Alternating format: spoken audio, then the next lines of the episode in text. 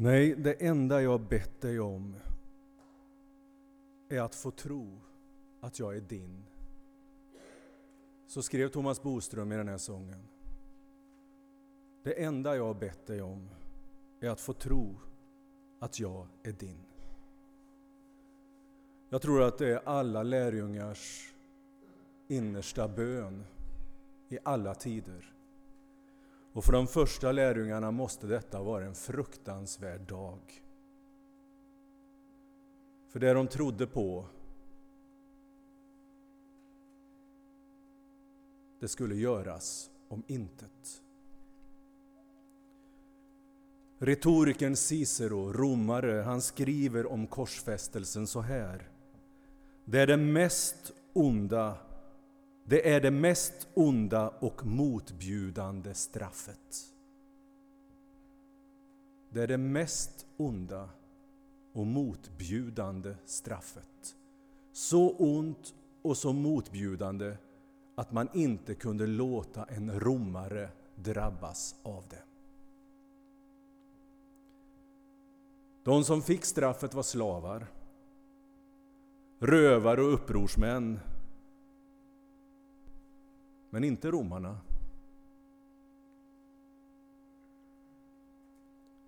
I berättelsen om Jesus så blir han hånad. Man trär, trä på honom en törnekrona.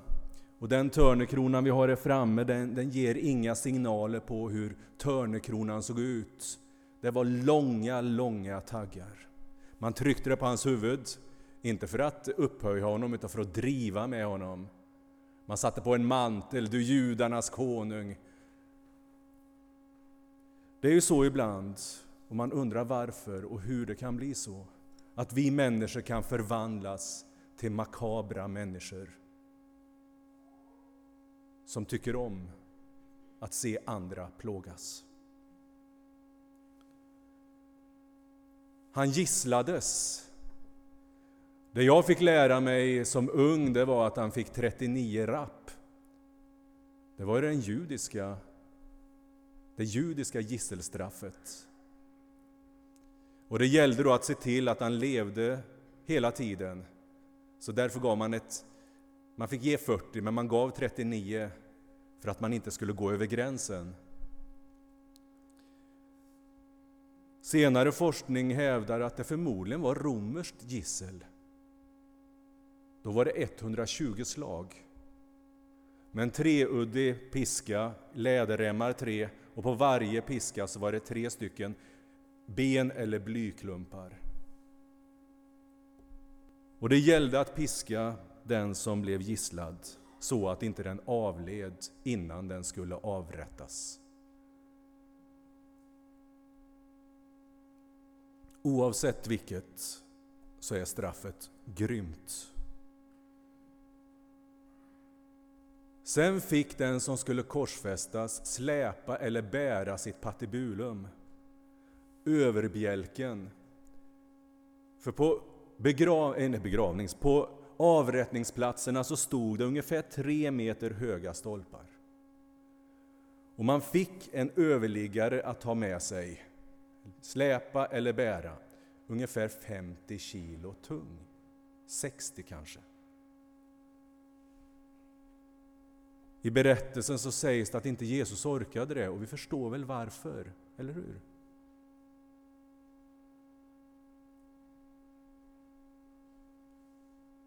Så Simon från Kyrene kommer och får hjälpa till att släpa och bära.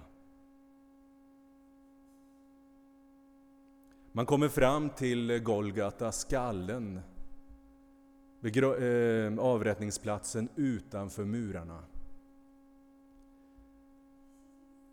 Där band man fast eller spikade fast vid den här, vid patibulumet. Och sen så lyftes man upp. Det fanns en sittbräda för att man skulle, så att inte spikarna skulle dra igenom, så att man hade ett fäste. Och hade man tur så dog man inom ett par timmar. Det finns berättelser som säger att en del hängde i flera dygn, upp till fyra dygn. Ni förstår Cicero? det mest onda och motbjudande straffet.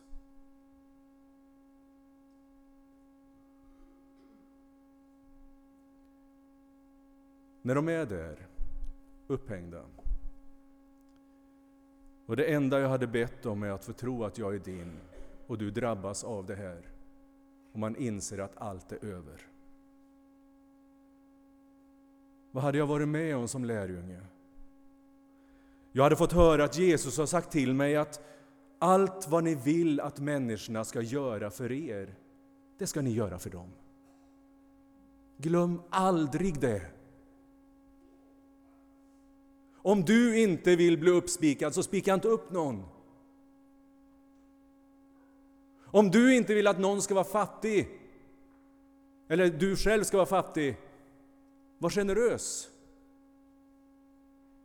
Om du vill ha besök när du kommer i fängelse, besök den som sitter fängslad. Allt vad ni vill, sa han. Och han sa till oss att älska min nästa. Vem är då min nästa? Jo, också den som hänger där. Och att älska inte att plåga. Det är lätt att säga när man inte är utsatt, eller hur? Att Gud är kärlek, hur kan Gud vara kärlek när man ser det här framför sig? Och så sa han till mig, jag är vägen, sanningen och livet. Ingen kommer till Fadern utom genom mig.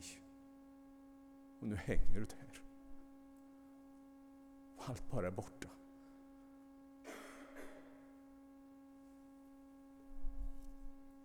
Vad betyder det här, Gud?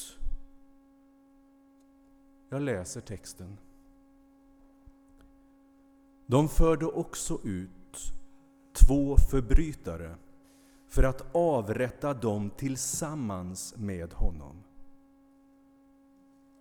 När de kom till en plats som kallas Skallen korsfäste de honom och förbrytarna, den ene till höger och den andra till vänster om honom. Jesus sa Fader, förlåt dem.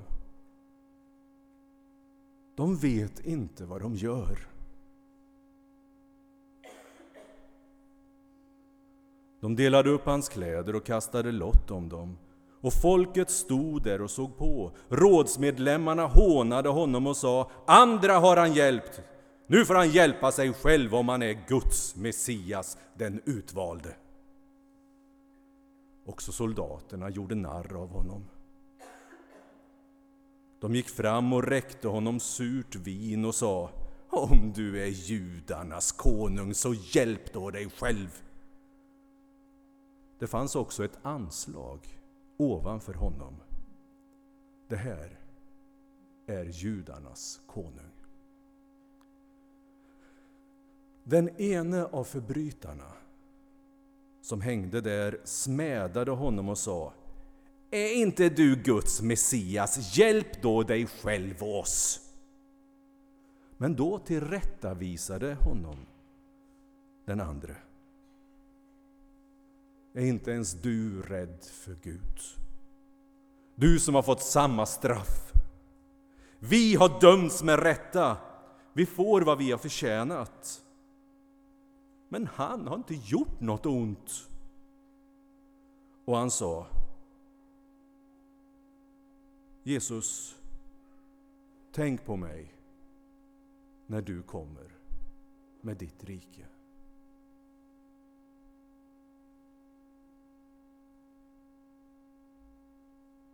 Vad svarar du nu Gud? Vad svarar du Jesus? Du som sa att allt vad man vill att människorna ska göra, att älska vår nästa, att Gud är kärlek. Och du som sa att jag är vägen, sanningen och livet. Vad svarar du?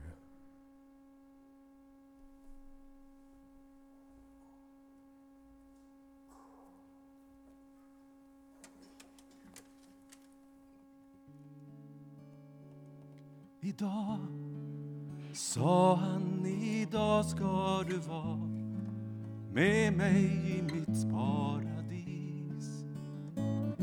Idag, sa han, idag ska du vara med mig i mitt paradis.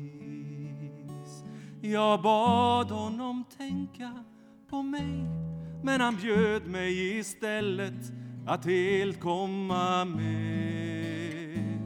O märklige man, vad du vann med din död. Jag kände precis hur du led. Idag, sa han, idag ska du vara med mig i mitt paradis. Idag, sa han, idag ska du vara med mig O märklige Gud, så förenades vi med två korslagda pålar tillsammans. O märkliga dag, du som snart är förbi, den dag då jag helt blev hans. Idag, sa han, idag ska du vara med mig i mitt paradis. Idag, sa han, idag ska du vara med mig i mitt paradis. O märkliga under, vem anade det att med dessa två pålar i jorden förenades livet och jag just i det paradislöftesorden. Sjung med. Idag, sa han, idag ska du vara med mig i mitt paradis. Idag, sa han,